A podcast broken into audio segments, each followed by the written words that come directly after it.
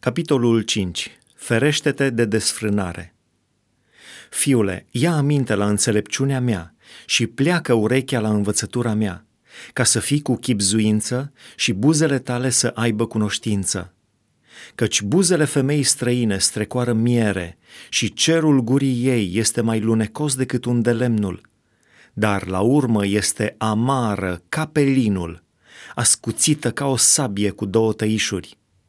Picioarele ei pogoară la moarte, pașii ei dau în locuința morților, așa că ea nu poate găsi calea vieții. Rătăcește în căile ei și nu știe unde merge. Și acum, fiilor, ascultați-mă și nu vă abateți de la cuvintele gurii mele.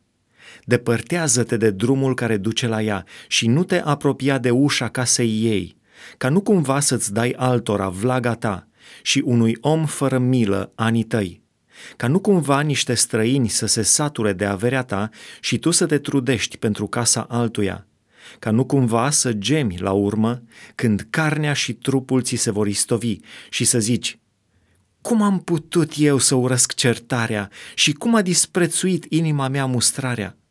Cum am putut să n-ascult glasul învățătorilor mei și să nu iau aminte la cei ce mă învățau?